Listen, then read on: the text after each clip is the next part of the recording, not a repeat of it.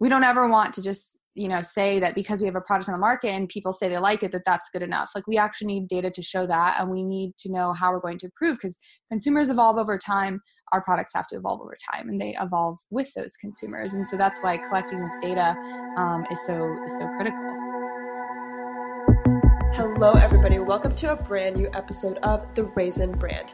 I'm your host, Jade Darmawangsa, and we're going to raise your brand by designing a better, faster product using data.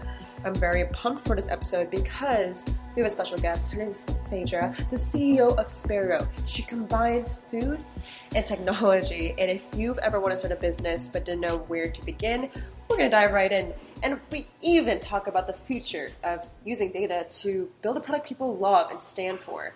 I'm obsessed with automation and AI, so this episode actually really excites me. Welcome, Phaedra. Tell us a little bit more about Spero. Yeah, so thank you. I'm glad you're a fan. Um, Spero is taking a very different approach to food innovation, and we are recreating dairy and egg products from plants to make them highly sustainable, highly nutritious, so they're actually good for you, and to make them actually taste good.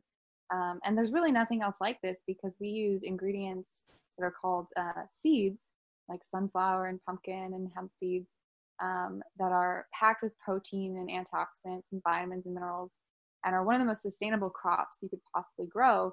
And we turn them into things like cheese, like camembert and goat cheese and scrambled eggs. And um, we're working on other products like milks and creamers and, and things like that. By the way, I know you guys can't taste anything through your phone, but you have to try Spero.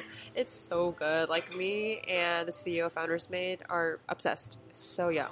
Um, so yeah, tell me more. How did you start? I want to know your story. Yeah, it's a great question um, because it's a very new and emerging field that we've never seen before, and it's slightly different than what we within biotech, um, which is another emerging, uh, like similar area. So food tech is sort of taking food that you traditionally see that you eat every day and merging technology with it. So that could be everything from understanding the science behind flavor or texture or um, microbial testing to increase the shelf life, um, to looking at you know utilizing consumer feedback to improve products or integrating like bioscience so more like biotech side maybe you're growing um, you're fermenting you know fungi proteins or something else it's it's really a, a very wide um, sort of definition but anywhere you can integrate software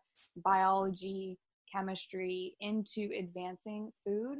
That's sort of what we coin as food technology. No, that's honestly amazing. I haven't heard so many people develop culinary and technology together. So tell me more. How did you develop this, you know, plant-based cheese? I, I want to know what was it like at the start. Yeah, in the very beginning, it was it was really just a thesis that we could we should not use nuts and um, grains to replace our dairy needs um, because you know dairy has a lot of issues in contributing to climate change. It's very very high um, contributor to uh, methane emissions and CO2 emissions, and people had started to use nuts and soy to replace our dairy needs. And I just you know it didn't make sense um, from a scaling perspective because nuts are very hard to scale, very resource intensive, and soy had a consumer perception issue, and so I saw this gold mine, which were oil seeds, very cheap, and inexpensive, and nutrient dense and um, very healthy. And they fit all of the categories of being vegan, paleo, keto. So that was positive as well. And so I just I leveraged my pre medicine and nutrition background from Cornell and um, started trying to understand, you know, what the science of cheese and um, the science of seeds and, and how you could find different chemical reactions to um, sort of take seeds and induce them to have similar flavors and textures of dairy cheese. So it was a lot of just like Google Scholar, reading research papers and looking things up one off, and um, you know experimentation and uh, giving giving my prototypes to people. And at first, you know, they were not so tasty, and but they got a lot better over time. So Phaedra, you went to Cornell. It's obvious that you sound very wise and well versed. So tell me, back when you were in high school, did you think you were going to start a food company? Like, or would you were someone who would just hang out in the lab? Like, how much were you into business or how much were you into science? Like, where were you when you were younger? Yeah, yeah, definitely they would. Like when I was in high school, my senior quantum physics project, I, I, I made this artificial heart pump with like this free floating rotor and suspended by magnetism. And so, yeah, like I, I think they would definitely say say that they saw me as someone who would go into the sciences for sure. All right. So I probably needed help in high school with my science classes. So probably need you then. Um, fast forward. When did you start to realize you want to start a food company? Um, did you take on investors or like developing prototypes? What was the process like? Yeah, I've been, working on a prototype on the side in between my working for Facebook and startups, um, and and developing the idea and developing the idea for the you know technology behind it as well and and i decided one day earlier this year you know i was just feeling like it was the right moment in time that i was going to quit my job and um and start this full time. And then i ended up applying to an incubator called y combinator um, with just prototypes and an idea um, and you know i gave them the, the, prototypes to try and, and they were they were good at that point. Um, that's what really helped me get the courage to start is people kept saying that the prototypes were amazing. And so then i really saw that i was on to something.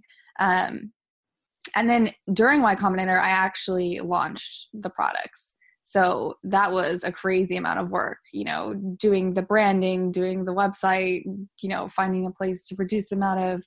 Um, I made almost all of them myself in the very beginning, um, and just to you know prove the concept and show that people really liked what, what we had. Collected data on on people's feedback, um, iterated from there, so they're even different than we first launched. And you know, we're always open to changing if people people want different attributes of the products. Whoa, whoa, whoa, hold up. So I've been really fascinated by data lately one of my companies, PPJ App, is to focus on influencers and empowering them to know the data they're collecting. So, what KPIs do you measure? Like, what type of data do you measure? Like, customer happiness? Is there a certain number you're looking for? How do you measure that? So, it's a great question, and, and there are a lot of companies who are, you know, spend significant amount of resources like Facebook and Google trying to understand consumer happiness and doing different Likert scales and and attributing them to specific flows.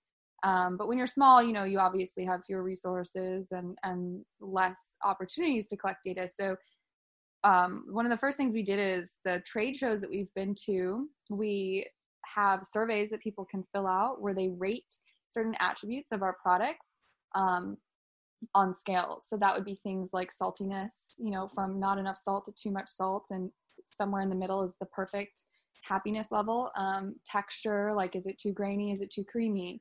Is it too dry? Is it too moist? Um, is the flavor too little or is it too strong? And we collect all this and, and it tells us, um, you know, how do we how do we improve our products? What flavors are the most popular? What flavors are the least popular? Um, and so, you know, and, and this is sort of a this is a common practice actually in food science research for consumer behavior, just understanding how exactly to consumers perceive the the products generally and um, and so we, we did this so that we could understand where are the deficits in our products and how do we improve them. Like we don't we don't ever want to just you know say that because we have a product on the market and people say they like it that that's good enough. Like we actually need data to show that and we need to know how we're going to improve because consumers evolve over time. Our products have to evolve over time and they evolve with those consumers. And so that's why collecting this data um, is so is so critical that's incredible. Uh, i don't think a lot of companies like for example uh, some startups they just launch a product and like and they're confused why there's no sales. They don't really put the effort into pivoting and you know crafting based on the market right? I'm, I'm just curious to know do you ever see uh, Spero Foods like stop evolving? Like you find a formula and it's done or do you think over time you're going to keep tweaking or what's your process on that? Yeah so it's a great question. I think if you see your company as discontinuing its evolution then i think what you're sort of asserting is that your company will become reach its potential at what it's currently good at and then you'll kind of stop right? Um, and and then your company might die because consumers might move completely away from the product that you maximize the potential for. And and i don't want that. I see Spero as always evolving with consumer demands and with needs for the environment needs for nutrition needs for taste preferences um, and that could mean discontinuing some products, can mean changing some products, and, it, and of course means coming out with entirely new products.